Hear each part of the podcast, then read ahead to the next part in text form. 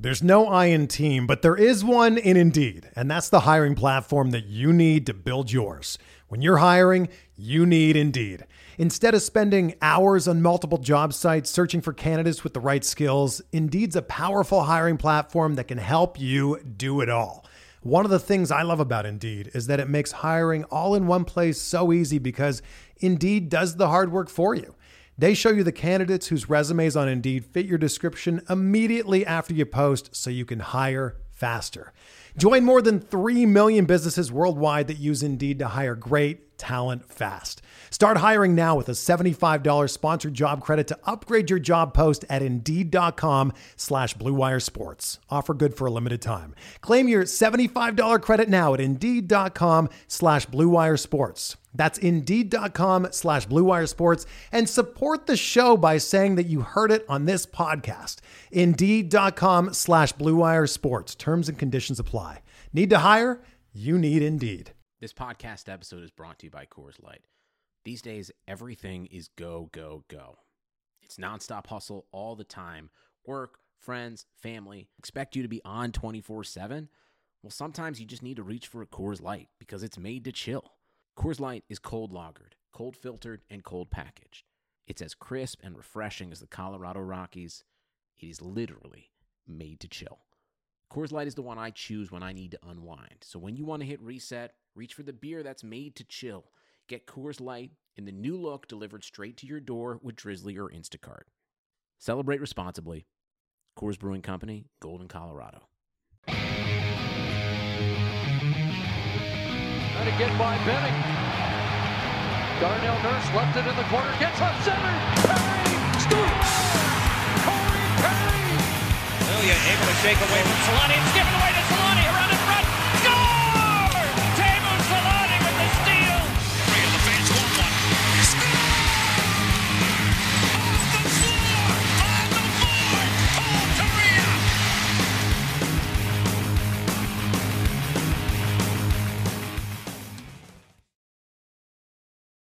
Well, uh, that that didn't last long, did it? Woo! Uh, yeah, I can uh, get rid of this uh, streak beard now that I started. It's a good thing. If you ever want to start a streak beard with the Ducks this season, eh, just go a week. Go go lose Shave again. beard. That's what you have to go. Oh, now, now, yeah. I have to be in front of the public at some point. You know, you got to trim it back, and I'll be Pat running around be with a beard like that. right? Yeah. exactly. well, if you guys didn't catch it, which I'm sure you all did, earlier today, really early another matinee game, the Ducks lost three nothing to the New York Islanders in what was uh, we say this pretty much once or twice a week, the most boring game of the season. It, uh, it was not. It it's was weird. not a fun one. It keeps doing. It keeps doing that. It's weird. Pretty much, yeah. It, it was it was not a fun game. Uh, Chad Johnson gets the start in net because of the back to back. He didn't play bad, but it, it kind of had the writing on the wall on what type of game it was going to be in the beginning. Considering the Islanders had won four straight coming in and were top of their division, they were just one of the hottest teams in the league. Not too many adjustments. Like I said, Johnson versus Lehner. Uh, Sam Carrick comes in for Justin Kloos. Uh, he gets the call to replace the human crash car dummy you said of last game. Yes. Kloos took uh, about 40 hits in that last game. so- It, it it felt like it. Yeah, I think he's. I think his mind is still somewhere over there in New Jersey. Yeah, it, again, not a ton of news, and that's why doing these on the back to backs is sometimes just a, a bummer because, especially when they lose, because there's literally nothing else going on. The only news before the game was there's no injury updates. It was pretty much Sam Carrick coming in. Del Zotto Yeah. and Sustr were still scratched, so not much going on. Let's get into the breakdown so at least we can get this over with right away. Yeah, let's not put people through uh, the misery for too long twice in a row. Yeah, it, it's safe to say it's not going to be too long of a show today. But getting into the first period, started off where the Islanders came out pretty hot. Carter Rowney had a massive block at the side of the net to, to, deny, to deny a goal. That was about two minutes into the game, and uh, Yeah. the Islanders were all over them early.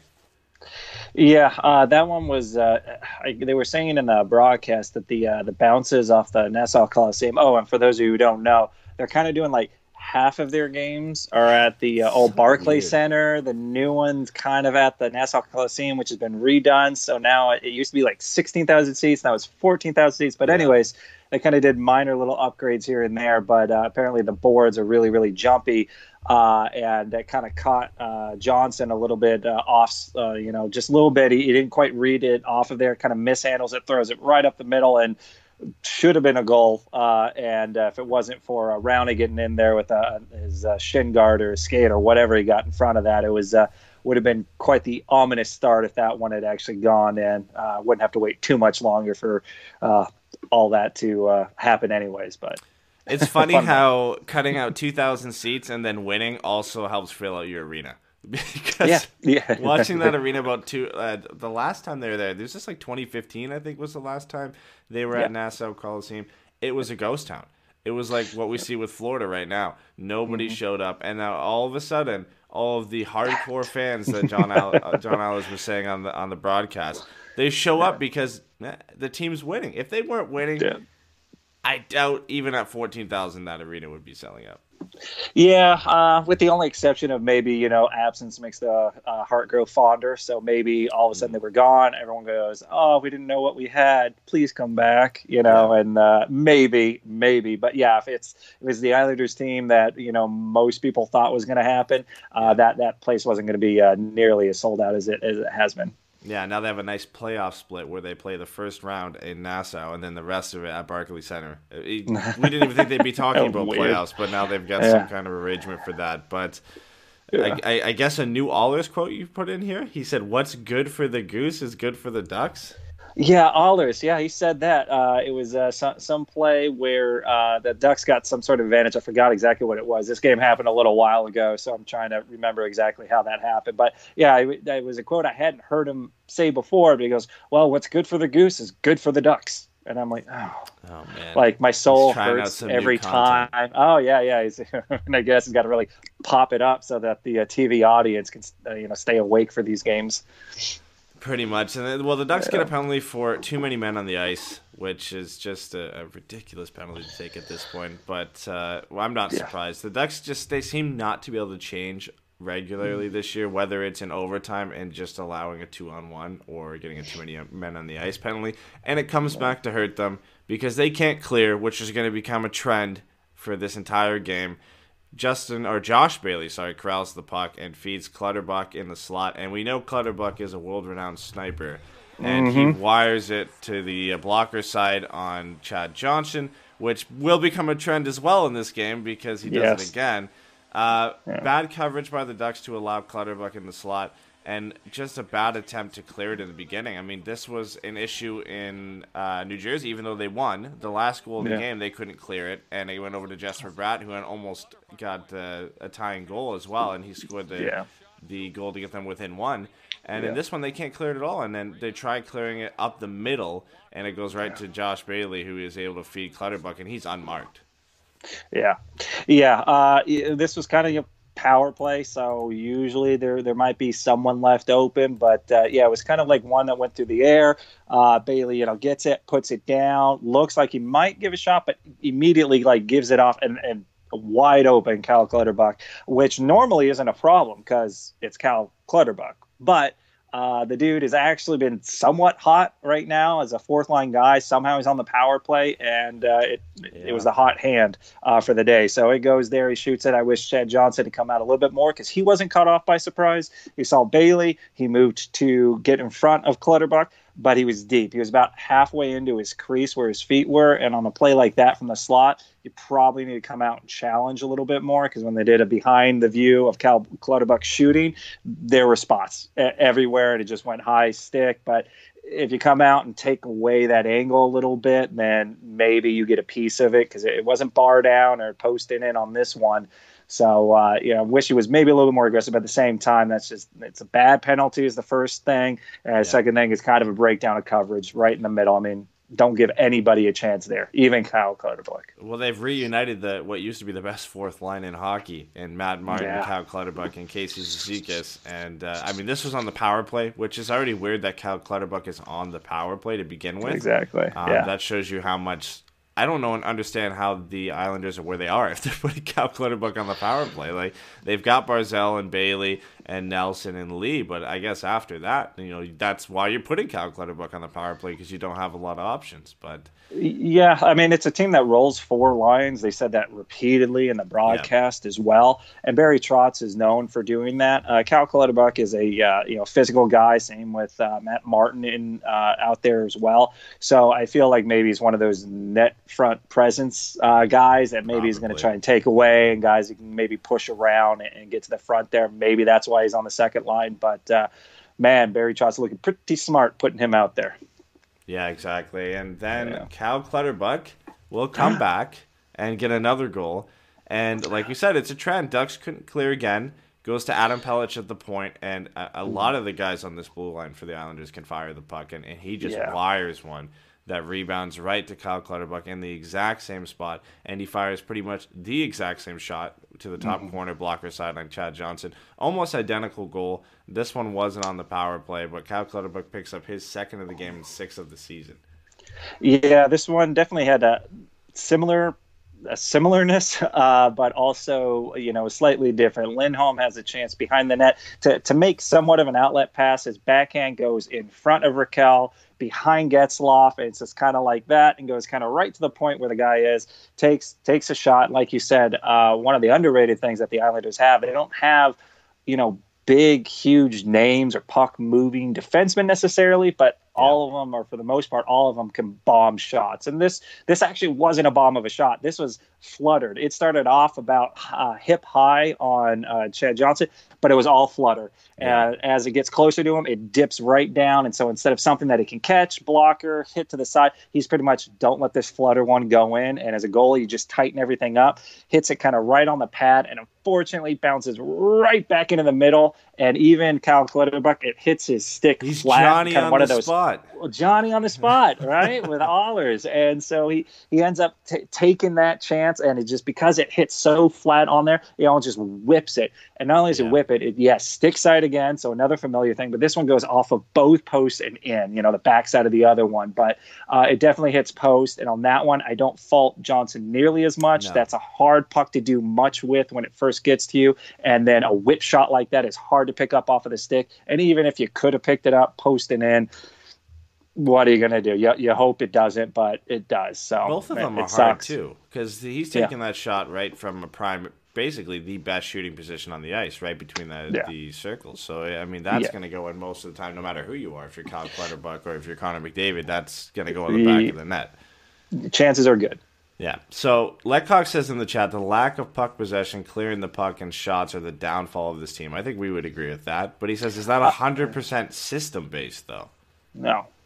Uh, yeah, I, I would say it's not. I, I say it's a lot of. Uh, listen, it, it seems like almost everyone's having a, an off season. Just things aren't clicking. There's no swift movement about you know the system. No, I don't think it's like, hey, you know, you guys need to be putting in this way, and then it keeps getting turned over because that's where they're being told to put it. Yeah. It's more like they're making mental mistakes. They're not quite sharp. They're not making really good decisions. Uh, about the only thing I could say is like I'd like to see what worked last year when there weren't nearly as many mental farts that they were having all the Yeah. time.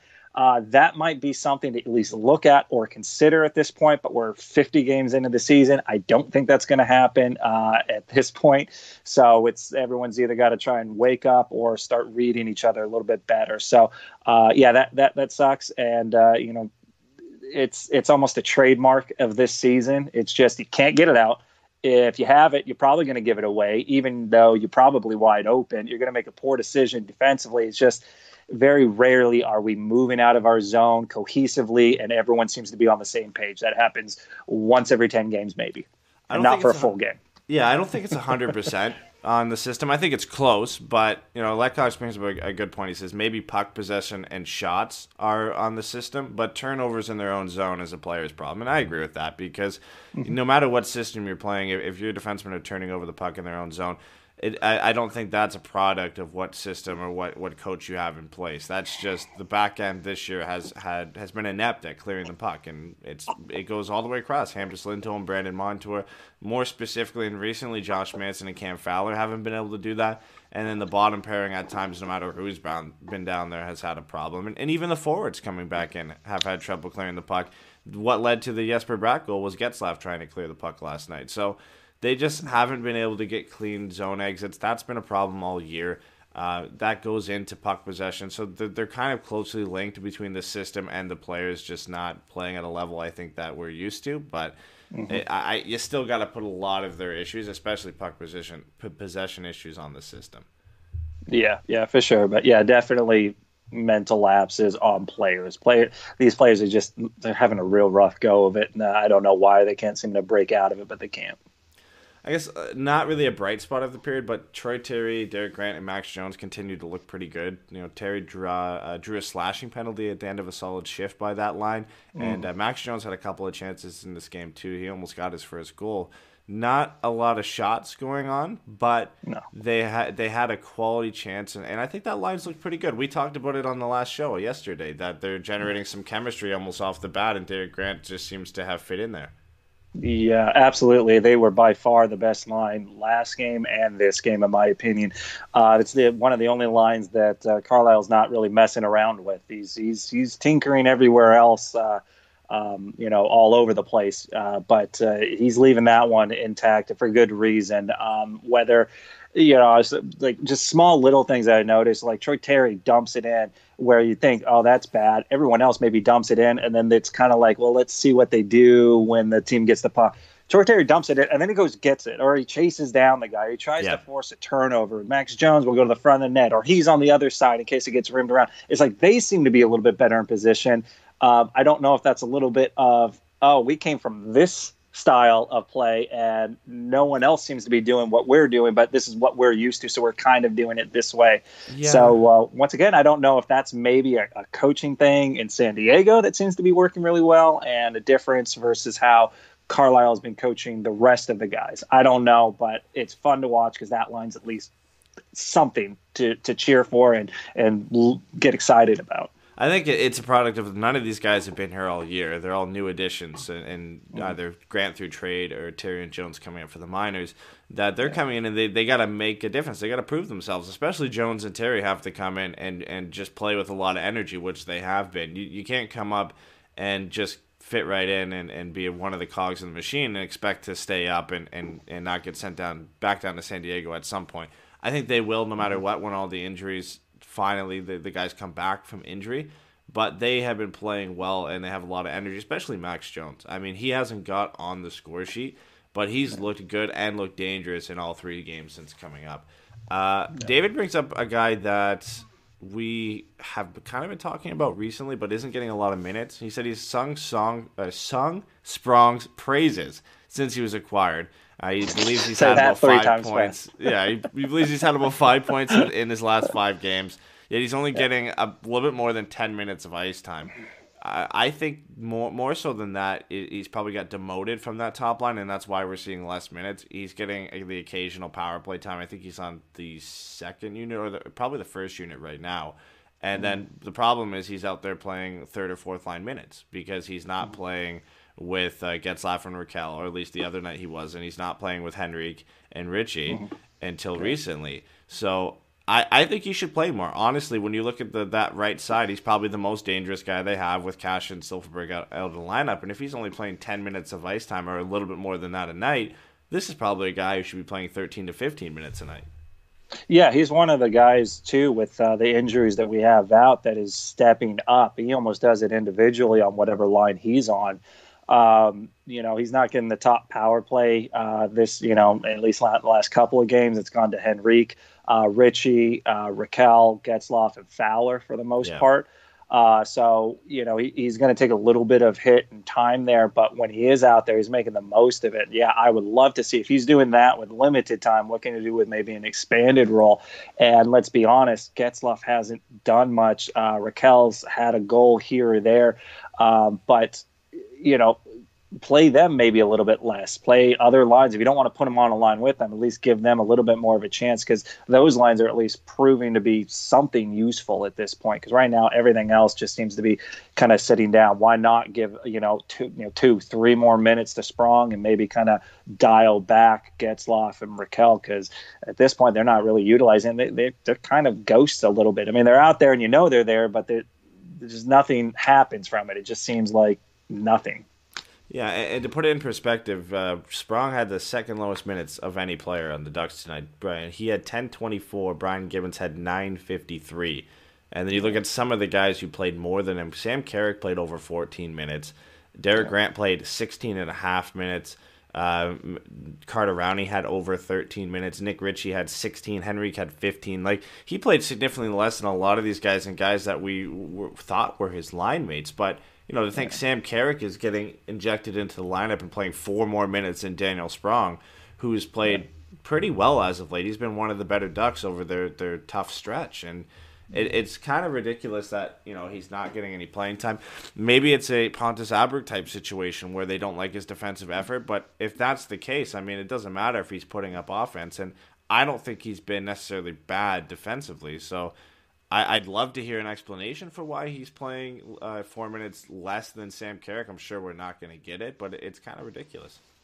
Yeah, it's kind of weird because they they started the uh, game with you know uh, Getzlaf, Ritchie, and Rakell. Uh, then they actually moved Rakell off of that top line. You saw Carrick with Ritchie and Getzlaf, which didn't seem to make much of a difference at any point in the game. So uh, you know if you're so easy, you know, or it's so easy to go ahead and plug him in and take Rakell out. Why wouldn't it be as easy to put in a guy who has been one of your goal scorers uh, when you desperately need goal scoring? Um, I, am not quite sure either. And I, I, saw Sprong on a couple of shifts. He looked good. I mean, he at least had energy. He was yeah. skating. He, it looked like he had purpose. Like a lot of times I'm watching guys kind of roll in, roll back, but Sprong has been different. He's been a guy. He's been like, I got to go here, I got to get to there, I got to go there. I mean, he's same same thing as you know Troy Terry, and, uh, Max Jones, and Derek Grant, where it's just like I need to get to this, I need to get going, that sort of deal. And more of the team doesn't seem that. So I don't know why you don't give that guy more chance, uh, a bigger uh, chance.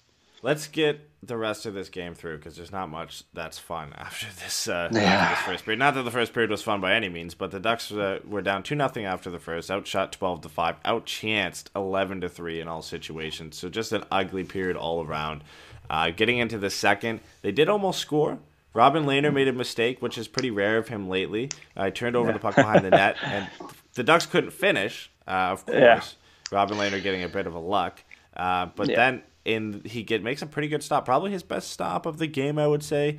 Not the guy you want on a breakaway, but Josh Manson gets free and clear. Mm-hmm. Uh, he yeah. misses five hole. Not really a deke. I mean, he broadcasted he was going to go backhand the whole way, and Lehner is a super aggressive goaltender to begin yeah. with, and uh, he really pushes out on that one. Puts himself out of position. So if the puck comes free there, then it's kind of keeps sliding along. but uh, he makes a good save. He he played it pretty well.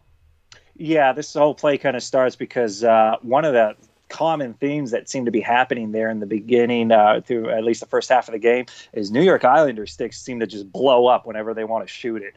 Uh, I counted about three, I think three broken sticks in the first period, and so this this chance was another one where a stick broke uh, blew up, and uh, literally the guy, the one defenseman who's trying to chase down Josh Manson, doesn't have a stick to, to check him, let him know he's there. So this is as clear cut of a breakaway as you're going to kind of get with someone on on your back. Uh, he makes a nice move. He, he misses pretty much, in my opinion. He, he tries to slide it in, but but shoots it back just a little bit too much because there was an opening, and even Leonard uh, Leonard didn't even know where it was because it hit that and he just caught it. And he's like looking behind him as he slide, and he thinks it's in, but it just kind of catches and sticks on the pad. It's just one of those things where once again this is like they get some of those chances and then the puck luck kind of goes away. We've, we've been yeah. getting the puck luck the last two games. This game, it's kind of back to where it was. We, are not getting those lucky bounces when you'd really hope we would. But good stop. I mean, lucky enough, but uh, you know, he stuck with it and he, he didn't get beat. What's crazy about this Islanders team is I think when you look at their goaltenders going into the season, you wouldn't have expected them to be. Uh, as good as they have been, both of them. I mean, now they've got back to back shutouts. Greiss posted a shutout in their last game before this, and now Yeah. Lehner. They weren't big shutouts. I think Greiss had a 17 save shutout, and Lehner had a 19 save shutout, but that's testament to just the ability that the Islanders have on defense to suppress shots. They've been doing it all season. Barry Trotz has come in and just revitalized that that entire team defensively. Which you know, Ken Hitchcock was the guy that everybody thought would do that, where he would come into a mm. team and the defense would just get a lot better, but then the goals would kind of go away. And the Islanders, the defense has gotten significantly better. They have the best defense in the entire league, but the goals really haven't disappeared. And they've, like you said, they're rolling four lines and getting goals from pretty much everybody. Yeah, so these guys aren't tired. Their fourth line is actually not too terrible. I mean, they got a couple of you know the heavy hitters you wouldn't expect to score goals, but they're potting in stuff. Yeah. Um, and then they have Filppula on there. I always I, I like him. He doesn't score as much as I think he should. He kind of misses things every now and again. But I mean, if he's on your fourth line, I think he was on the third or at one time second line on Tampa. So I mean, that's that's not a bad fourth line guy to have. But yeah, they were not only were they bad last year. I mean, as far as they were, they were the worst team defensively, 31st in the league. Yeah. Uh, they had given up the most goals in 11 years in the NHL for a team. So they they weren't bad. They were you know something we hadn't seen in a decade bad. Uh, and then they go from that to the best defensive team. And all I did was they lost John Tavares and they gain uh, Barry Trotz. So Yeah. you almost got to say, you know, good for Lou Lamoriello for being able to actually be able to pull Barry Trotz in. And kudos to Barry Trotz. He's now that coach that plug him in somewhere. He will make that team better defensively. Good on Nashville, great in Washington, and now with the Islanders. And and they lost Calvin DeHaan on the blue line as well. So their Yeah. defense, not only did they lose John Tavares up front, they lost a, one probably their best defenseman on the on the back end, and somehow just adding Trotz and, and Lehner got them better. Um, could- probably the best shift of, of the game for the Ducks came from a line that somehow they all got stuck out there together. I don't know if Carlyle was putting them out there together on purpose, but Henrique, Rakell, and Jones were out there at one point together on a line, and it was probably the best pressure the Ducks had all game. They were in the Islanders zone for about a minute and a half, and Jones got his best chance to pot his first NHL goal that he's had in the three games he's been up. He had a good mm-hmm. chance in front where he outmuscled his man and got a good chance on Lehner, and he and Lehner made the pad save. But maybe we could like this. I wouldn't mind seeing this line at this point. I never thought about putting these guys together. We talked about on the last show Getzlaf and Rakell going with Max Jones. Not mm-hmm. saying that this would be a likely scenario, but give it a shot. I mean, the essay was a super small sample size, a minute and a half, Yep. that they looked good. that is as small as it can get. But right now, when you're looking for goals, I would give it a shot, test it out. Obviously, he was shifting Rakell with uh, Henrique or maybe Jones with Henrique or something. The fact that they all got stuck out there, but it's worth a shot if, if they're going to be able to, to produce on a regular basis. Yeah, I mean that's that's another chance to go. I mean that's what's going to happen. It used to be Henrique, Kase, and Ritchie for a long time, and now obviously with injuries and then kind of moving Ritchie up to the the top line to give a little bit more size. Uh, I'm wondering if maybe he heard our podcast from yesterday and uh, is kind of slowly moving Jones up to the top line, see if he can start taking Ritchie's spot, and uh, gave it a shot with. Henrique and Rakell, obviously, um, uh, you know, a lot more uh, skill and talent with those guys. And, uh, it, you know, it was, yeah, it was a great power move to get to the front, which we don't see too often. So it's it's fun to see. Give it a shot. I, I, I'd hesitate to change up the one line that's working too well, and you know, with uh, Terry and Grant and Jones.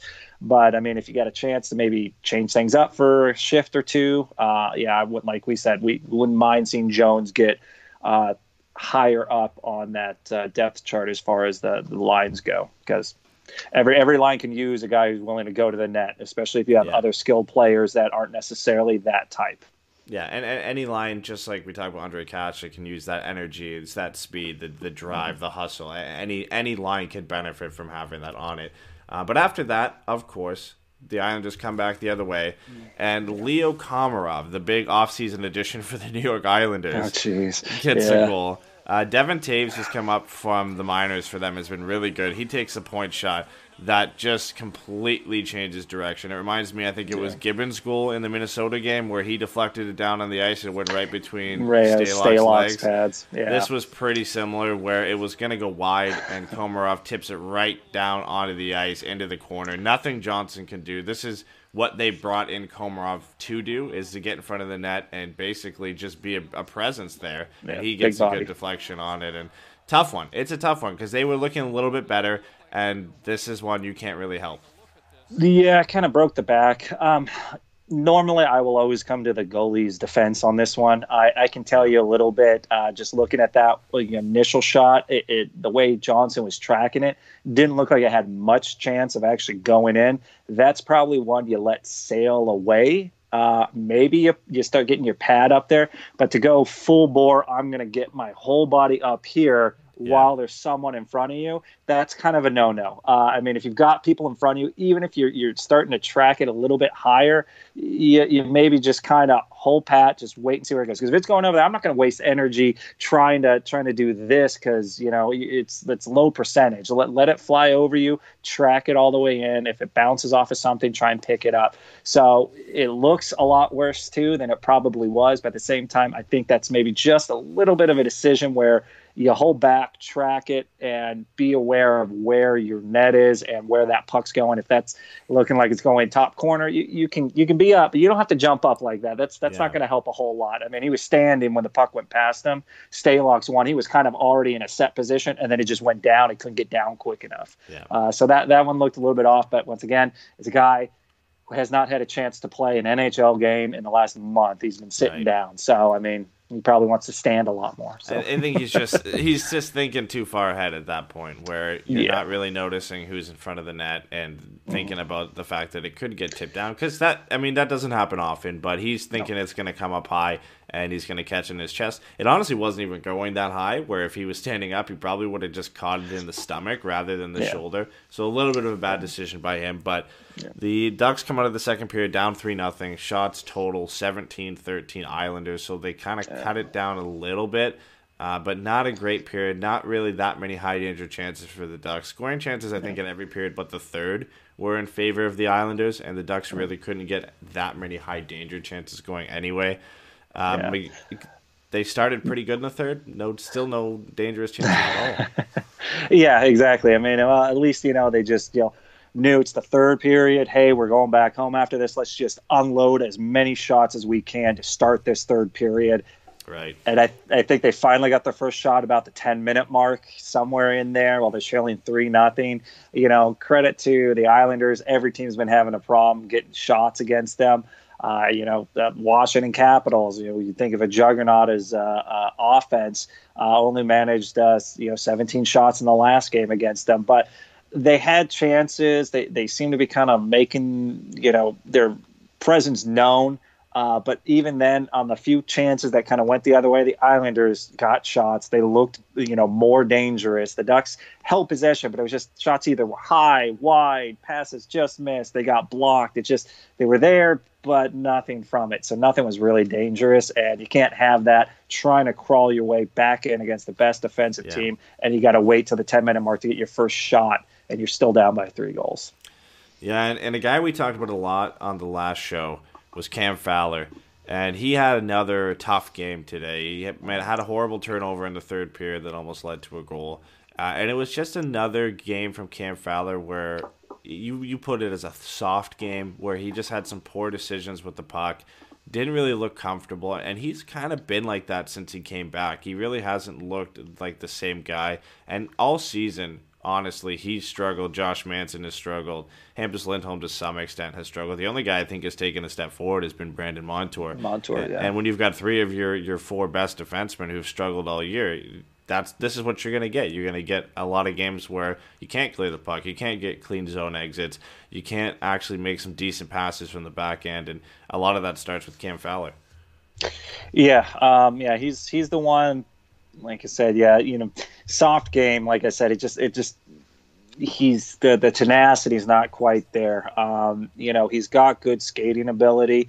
Uh, his decision making's been the problem that's been bothering me. It's been really bothering me since he's been back, but it's been a slow, you know, that way for most of it. It hasn't been to this extent like I've seen since he's come back.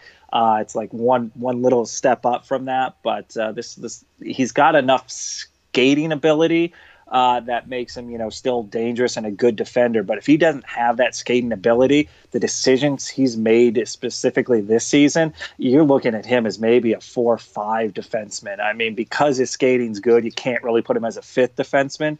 But his decision making's been has been god awful. It's Yeah. it's been really bad. It, it's just turnovers. Uh, you know that would have easily probably been a goal against Chad Johnson. It was him who made the turnover, and then it's a skating ability that got him back in front of the net and barely Yeah. makes like a, a kick save with his own skate, like by by the blade. Uh, he makes that save on his own. So I mean that skating ability is.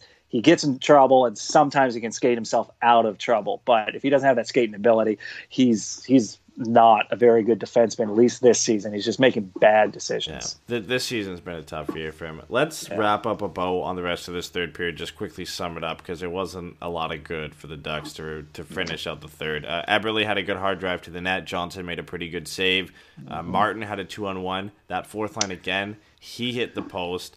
Yeah. The, the the fourth liners for the Islanders, we've they've they've talked about this before, way back in the day when they were all together. Like I said, they were considered one of the best fourth lines in hockey because they were, you know, Clutterbuck and, and Martin were almost putting up 20 goals back in the day. So they were a, a threat in this game, almost counted for three goals on the night.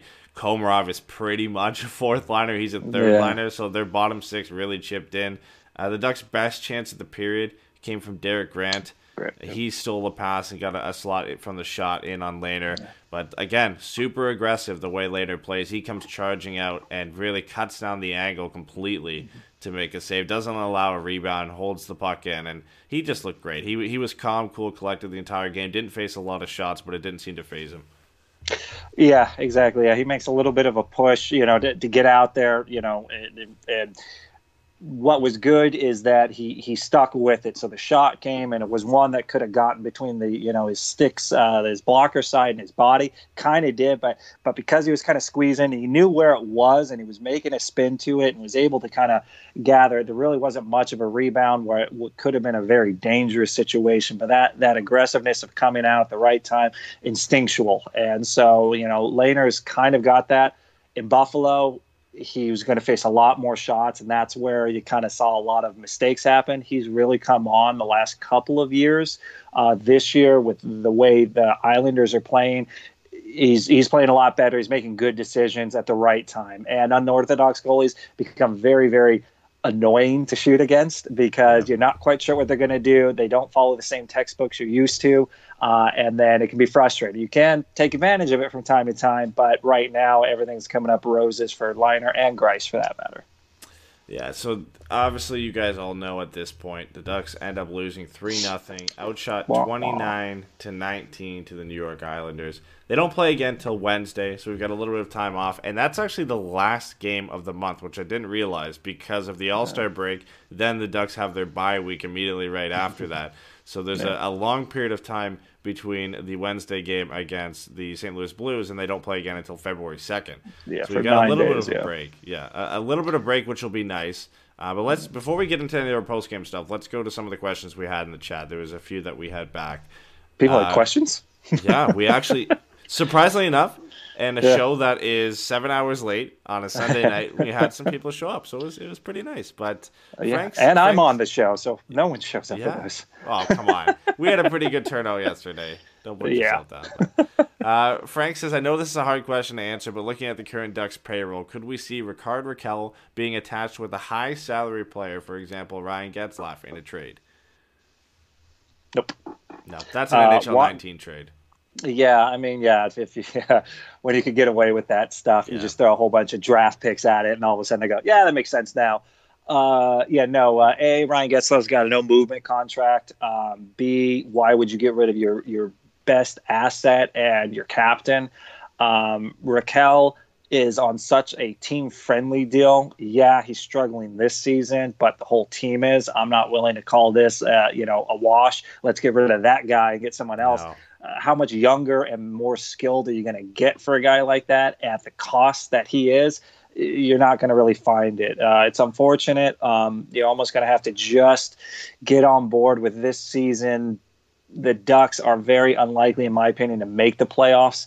Uh, but that's not be, that's not you that's not them needing to make drastic changes like getting rid of Rakell's contract, given his talent. Now, if he continues on that way and we're down the road a little bit, yeah, maybe that might make sense. But that contract is so nice for what he has the potential to do. There's yeah. no way you really even try to move him unless and, there's someone just throwing god awful amounts of talent sure. your way. Then maybe.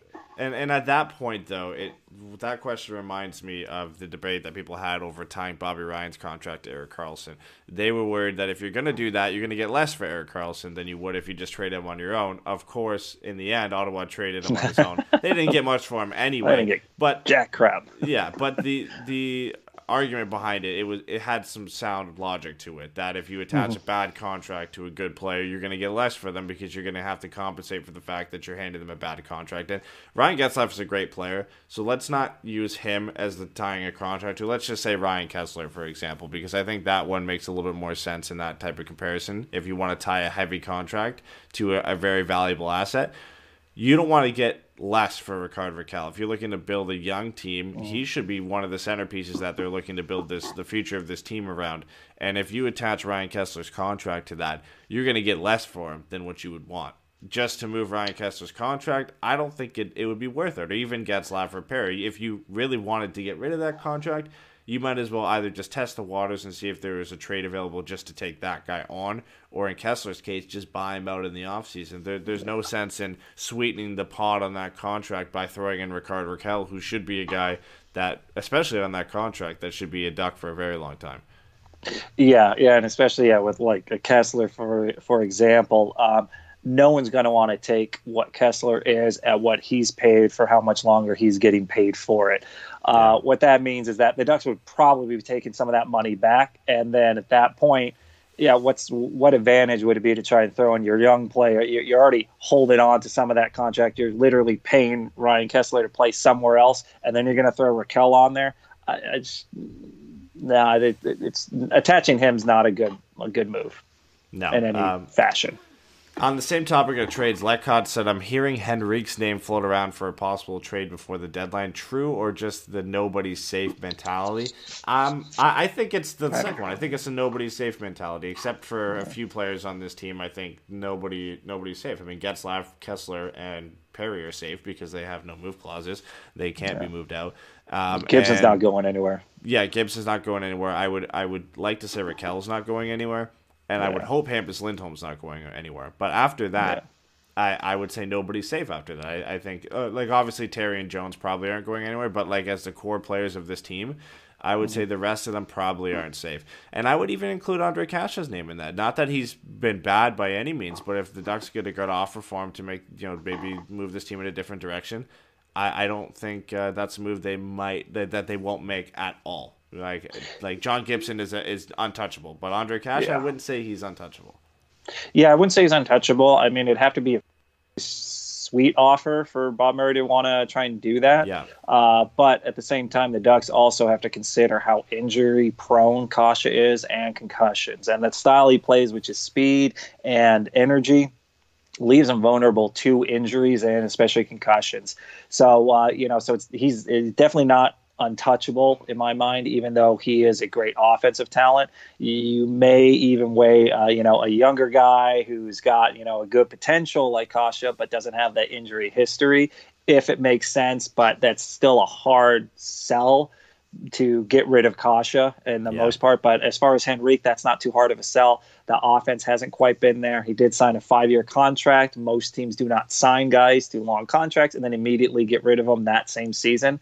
So, uh, once again, it's kind of that bigger picture of that the whole team's kind of suffering a little bit. And uh, I don't think that anyone's really uh, safe but no one's really in too much danger at that point. I think the, the, the biggest one was more, you know, Cogliano, like, hey, anyone could be going. Just want you all to know that. Start, you know, picking it up where you can. Uh, but I don't think they're going to be do too much big wheeling and dealing. That's really not Bob Murray style. It's it's more of fringe fringe work So he, he doesn't really kind of go for bigger names, and you know, unless it's at the deadline or not the deadline, the uh, draft. Yeah, and, I think with Adam Henrique, uh, a lot of people are including him in that group that's been significantly worse this year. And I think he's one of those guys that maybe should be included in that group because if you look at his production last year, in the 57 games he played in Anaheim, he had 20 goals and 16 assists for 36 points. That's pretty good production. I mean, 20 goals was great. But that was kind of a, a, standoff. I mean, the guy had scored 23 times, and those weren't full seasons. And he was able to yeah. score 20 in 57 games in Anaheim. Everything just seemed to work. If you look at his production, though, in New Jersey before he got traded, he had four goals and 10 assists in 24 games. Well, if you double that, put that puts him almost exactly at where he is right now because he's got 27 points in 49 games, nine goals and 18 assists, pretty much at where he was production wise before he got traded to the Ducks. I think he just got hot when he came over to Anaheim last year. He's generally a 40 to 50 point guy, a 50 point guy in a good year.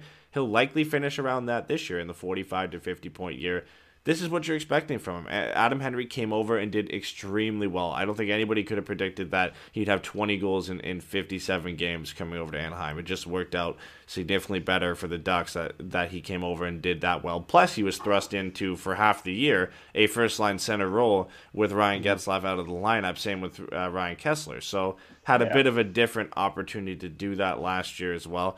I don't think he's been that bad. I, I don't know if, if he's going to be included in trades. I think he is not one of the guys who's untouchable, like the like that Lecott yeah. said. He he's a guy that if there was a good offer, I think they would take it. But I don't mm-hmm. think he should be included in that criticism of guys who haven't been that good. You know, we've criticized uh, Rickard Rakell for not being that good. We've criticized Jakob Silfverberg at points. Obviously, Ryan Kesler has been criticized, but Adam Henrique has pretty much done what he's done for his entire career. So I think the criticism for him is a little bit unwarranted. Yeah, I think we're maybe a little bit spoiled what we saw at the end of last season. Yeah. That became the expectation, uh, not the exception to what he's done. Um, the other thing is too is you know we're, we're, we're thin on centers. Uh, we got we got Getzlaf, Kesler's down, and then if you trade out Henrique, who's after that? Um, you know, I mean, you got well Derek Grant, obviously. Why he's still not? Yeah, how you forget him? But, but that being said, I, I don't think Henrique is like uh, act. Bob Murray's not actively shopping him, is no. what I would say. I would say if it came down to trade deadline and someone was like, "We need, we would love to have him," that could we, you know, thinking he can maybe kind of come in, do something, be a good center, give us that center depth that a lot of teams like going into the playoffs and they might overpay. And if they overpay for him, then I can see him being moved out. Uh, but like I said, I don't think it's something that they're they're like, well, this guy's he's not what we thought. Let's let's see who wants him. Like like when Bob Murray got pissed off and started making those trades, he was just pissed off at the team and at the players and was finding someone to ship to. But I don't think he's actively shipping Henrique because I don't think they're going to do too much with with their center depth because they they've lost a lot of that center depth from last year or the seasons before. Yeah, and we've heard trade rumors surrounding the Ducks all year, but you know they go into the game on the 23rd on Wednesday against a team who's also been surrounded with a ton of trade rumors recently because of how bad they've played in the St. Louis Blues. They've had an abysmal season compared to what they were supposed to do. A lot of people, including myself, predicted them to be top of the Central Division because of the moves that they made. They brought in Maroon Bozak, they brought in David Perron, Perron Ryan O'Reilly. Yeah. Like they had stacked up to make a very good run this year. And goaltending, among other things, uh, Tarasenko drying up a bit. They just haven't been good. They're at 500 now because they've gotten a little bit better, but a very similar situation to the Ducks. Um, it, it's a tough year. Like I said, Jake Allen not been great for them. They had, I believe, uh, actually Allen was they're not they don't have listed as a backup. I can't remember who was with Allen, but Allen's played 36 games this year. They had Hutton last year, but Hutton's yeah. gone. It was Allen, and then I can't remember who the other guy they had. I believe yeah, they shipped him out, but either way, Jordan Binnington has come up, and uh, you don't see this often. Where a guy who was, I guess, highly touted when he was drafted, he's a third round pick as a goaltender. That's fairly high because since yeah. usually the highest. I think Gibby uh, wasn't Gibby third or Gibby second? was a second round, and that's generally yeah. where you see the best goalies nowadays, like Carter Hart went in the second round. Rarely do you see a goaltender get drafted in the first round anymore. But yeah. it's taken him this long to finally get established. He made one start back in 2015-16 and did not play that well and now he comes in this year. He's made played seven games. He's got a four zero oh and one record, one shutout, a 936 save percentage, and a 162 goals against average. And who would have thought the St. Louis Blues are actually playing somewhat decent behind good goaltending? So it could be an interesting matchup. The question mark for them still comes up front, though, because Yeah. Tarasenko, like I said, this year on the season, 16 goals in 46 Mm. games. This is a guy who's supposed to be a 30 to 40, if not 50 goal threat. And Ryan O'Reilly has turned into the offensive machine there with 48 points in 47 games. I think it's going to be a tough matchup, but definitely not. If you looked and marked this one at the beginning of the year, you would have thought that this would be a game the Ducks would have uh, their hands full, but maybe not. Yeah, exactly. Yeah, it depends who's in there. And, and Jake Allen, you know, I've been a fan of his style, but he's inconsistent, and that's been it. You kind of like look at some of his games. Well, they have a game where he has you know, 94 or 5 save percentage. The next game, it's 8 6. And then the very next game, it's, you know, 9 2 3. And then it goes down to 8 8 6 1. I mean, it, it's just back and forth. It's as bipolar as you get as far as goaltending goes. Uh, so you know he's struggled mightily with inconsistency, and uh, you can't have that. But the team is also not doing what they they had been known for doing. And when your top guy is scoring 16 goals, and I mean that's just barely better than Silfverberg and Kase. I mean at, at that point.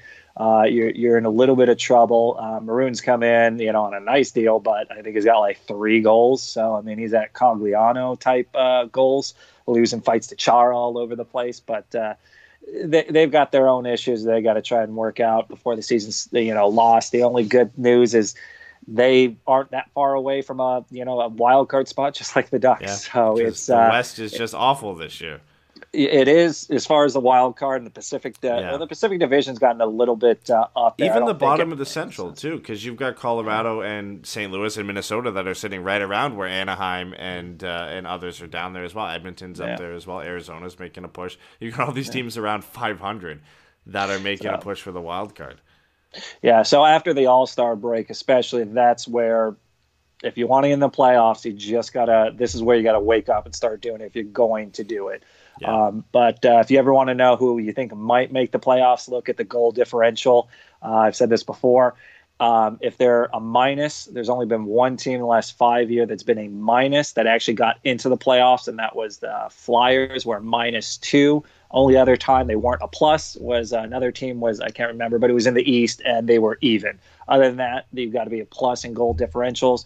Look at the Ducks; I think they're minus twenty three or twenty nine. They're they're nowhere close. So. Uh, I I doubt they're going to have their uh, success, but St. Louis is, I think, minus 17. So unless they start all of a sudden getting goal scoring and tighten up on defense, uh, they're they're probably going to be in trouble too. So battle for crappy teams and Yeah. the I think we're going to see it this year. I, I think we might see it because uh, pr- a lot team, of them are minuses. Every right single now. team in the wild card or outside the playoffs in the West are minus right now. Some teams closer than the others. Dallas is minus two. Minnesota's minus five. Um, No, but the Ducks, they are one of the worst. Double They're digits, minus yeah. 29. The only teams worse are Chicago minus 35 and LA minus 37. And that uh, is actually some of the worst in the league. The Ducks are very, very close to being in the bottom. But Yeah. looking at the standings here, I want to get back to the game. One team that surprised me that's crept up in here is the uh, Vancouver Canucks are now holding down that second wild card spot on the same amount of games played as the Ducks. So not only now are they fighting with Dallas, with Minnesota, with Edmonton, who's creeping back up, Arizona, and St. Louis, Vancouver has somehow made a resurgent, and their record is above 500 as well. And they've only got a Yeah. minus 11 goal differential. So this is going to go down to the wire. And like you said, if you want to make the playoffs, you got to finish. Maybe they won't reverse that goal differential, but the second half of this season or the after the All Star break, you've got to finish that rest of those games with a plus goal differential. And if you're the Ducks, a, a significant difference. Yeah, substantial. Which is why I don't have a whole lot of faith in it. And then even if they do, the only way they make any sort of noise is if they luck out and Calgary is still top in the division, and then the Ducks happen to play them. That might be their only saving grace because they've had some success against Calgary. But um, Calgary's having a hell of a season, and uh, the Ducks would have to be on one hell of a hot streak and change pretty much everything they've been doing all season to to get me to believe they can do anything in the postseason better than they did last year against San Jose. They're just I don't It's see not- any any sign that that's going to happen though. No, and it's it's obviously not. It's not really the goals against the, the defense of the goaltending. Obviously, that's an issue in Anaheim. 148 goals against isn't that bad. It's, it's not even close to being some of the worst in the conference, let alone the league. It's the goals for 119 goals for, second worst in the league. LA is the only team who scores less goals than the Ducks, and they'll chip away at that with a game in hand. So the Ducks are going to only really have six goals away from being bottom of the league. So that's been the issue so far this year. But with the All Star break coming up, hopefully with that coupled with the Ducks having their bye week, you got a long period of time off. You've got a, a week, I believe it is, from the 25th to February 2nd. It's about a week to eight or They nine get nine days. nine days off between St. Louis and then their next game, so they, they get Yeah. that break. Hopefully, maybe some of those minor injuries to some of the players we've talked about, Kase and Silfverberg, uh, they start coming back. Perry has been skating. Um, we don't know exactly how soon. Miller coming back might make it a little bit nicer for these back to back games if they start coming up a little bit more often. So, you know, that's a welcome break after St. Louis. I just hope they aren't looking past St. Louis to get to that break. Let's try and end it with a win and then take your rest because uh, you got to earn that rest at this point, boys, because uh, it, it hasn't uh, hasn't been there this season. No, it, it hasn't, and it's going to be interesting because you, you think you know Kesler and Silfverberg, their IR time, uh, like their time that they have to remain on the IR is coming up. They should be able to return easily after the break. Yeah. You would hope that that uh, enough time to rehab. Same goes with Ondrej Kase. Hopefully, you know his arm was just in the sling as we saw it was reported. Hopefully, he should be coming back. Patrick Eaves will be done his conditioning loan in San Diego, so he'll have to Yeah. return or go on Yeah. the IR, uh, or just be a healthy scratch, which I doubt they'll do. And that only leaves Corey Perry, who is presumably skating and is hoping to still make a return in March. So the Ducks will be almost 100% healthy for Yeah. close to the first time this year uh, with the amount of times that the guys are going out. I don't know if that's going to make a difference. Uh, it, it hopefully it will. Hopefully they'll be able to turn things around. There's no way they're going to get uh, a division spot at this point. And this the scary thing about that, of course, teams have good home records, but it just seems like this year the three Pacific Division teams are almost unbeatable at home. Calgary Flames are 16 4 and 5 at home. San Jose Sharks are 17 4 and 4 and the Vegas Golden Knights are 16 4 and 3. That's likely who you're facing in the first round of the playoffs unless you finish in a wild card spot that uh, ends up playing either Winnipeg or Nashville whoever finishes first in that uh, in the Central Division and guess what? Both of them of course are good at home as well. So it, it's going to be tough at this point. If the Ducks squeak in we know it's going to be a wild card spot unless they go on a ridiculous run and one of the other teams falls off which it doesn't seem likely when you look at they are also probably three of the hottest teams in the league in the last 10 games. And calgary is 8-1 and 1 vegas is 8-2 and 0 and, and san jose is 7-3 and 0 so all of a sudden a division that was dog shit for the entire year is producing three of the best teams in the league. Yeah, yeah, fun times. So this was an upper of a podcast. Thanks for tuning in, everyone.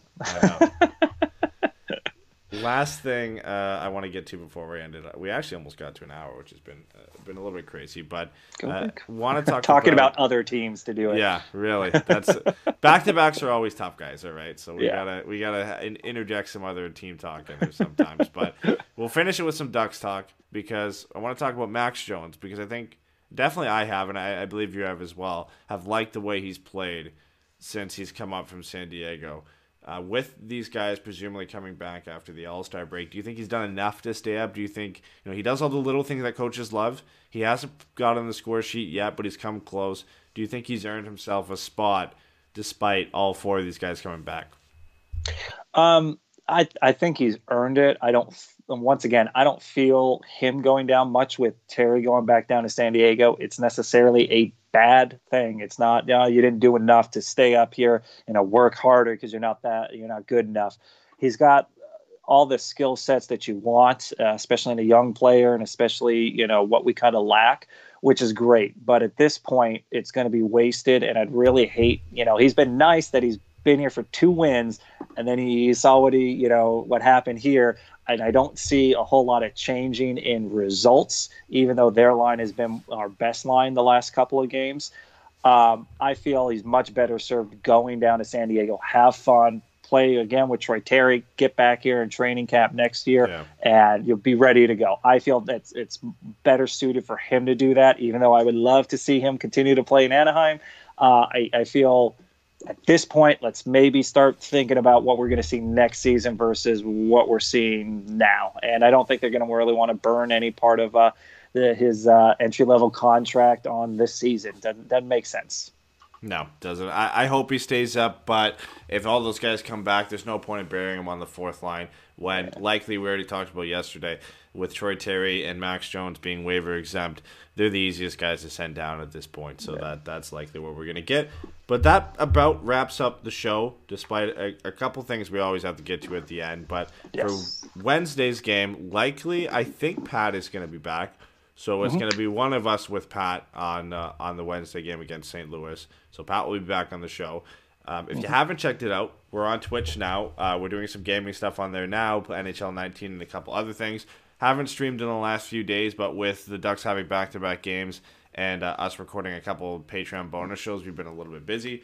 But make sure you check us out at twitch.tv slash forevermighty. We'll be streaming there as often as we can, including a possible trade deadline live show and a couple other live reaction shows that we're hoping to do in the future. Eventually, we're working on moving the podcast over there, so if you want to get a head start, make sure you go over there and follow us to get notifications when we go live. Uh, cool hockey as well. The Forever Mighty Three Stars, which I just found out today, the last game is on Wednesday against St. Louis. Yeah, because you said at the end of the last one, it's like there's plenty of time Yeah. in the month. You have plenty of time to get back. I'm all, there's like two more games. Well, I looked at it. I was like, "Oh, it's January nineteenth. There's still like eleven days left in this month. There's plenty of time." anyone But, can yeah. win. But uh, so now there's. I'm gonna update the standings for tomorrow. There's only one game left, so you'll have the updated standings if you want to look for them on Twitter to be able to see who is where. You don't have a lot of time to get caught up. It will be a bonus, uh, a bonus for everybody three stars. So there will be four questions, so you'll have four chances to get points. So there is for anybody who's within four points of the leader, there is still time to win if you get a, a perfect night and the leader ends up faltering. But we'll have that updated tomorrow. Uh, make sure you check out the recent interview that we had with Paul Campbell. Me and Jason interviewed him. It was a great interview. It's up on Spreaker, iTunes, it's on Spotify. It's pretty much everywhere but YouTube still because we're still trying to work to get that interview up. But we had some great talk about John Gibson uh, and pretty much everything you could want with goalies. And last but not least, we have recorded a couple of Patreon episodes, a couple of Patreon bonus episodes, sorry, and we're recording a new one, our Q and A show, I believe tomorrow. Tomorrow, and yeah. that will be going up. So make sure you check us out there. Uh, if you like listening to this podcast, we do four bonus episodes a month over there. Five. Uh, for our five dollar tier, we have three, and for our ten dollar tier, we have a bonus extra one that comes with it. It's our Pucks and Brews show. We get to. Probably, probably the most fun we have doing some of the Oh, yeah. bonus episodes because we get to talk not just Ducks hockey, but just uh, regular NHL news and just pretty much anything in general. Any anybody that wants to bring us any topics to talk about, we usually throw them in there. So that's uh, a lot of fun as well. Yeah, and especially we try and uh, time those ones out so it's something where uh, any of the, the Patreon people can listen to us live and drink along if they want, and then they can chat with us, and we, we're constantly interacting. So if you want to be kind of part of that Patreon thing, you can literally chime in. We, we answer your questions live, but we're all having, you know, beers, uh, except Eddy. He doesn't really drink at all, and uh, besides water and uh, it's but it's a lot of fun. It's much more free flowing, a, a, a lot of fun to see more of our personalities. We don't have to necessarily talk about what just happened with the Ducks game. Yep. So like uh, like we said, make sure you check all those things out. Uh, follow us on, on social media if you want to get caught up with when we're going to be going live and, and when Forever Mighty Three Stars is going to be going up. And catch us on Wednesday against the St. Louis Blues. Hopefully, the Ducks can end it out with a win before going on to the All Star break, where we're all going to watch John Gibson hopefully actually get some good players in front. of him. yeah, that'd be nice, right? He All right, deserves guys. it. Take care, guys. Bye, guys. Thanks for ruining my show, by the way. That's it. I'm sorry you guys had to sit through that, but this is an obligation, contract obligation, they told me. So um, my kneecaps are sweating and I really got to go to the bathroom. So um, I'm going to have to let you guys go. Thank you. Bye.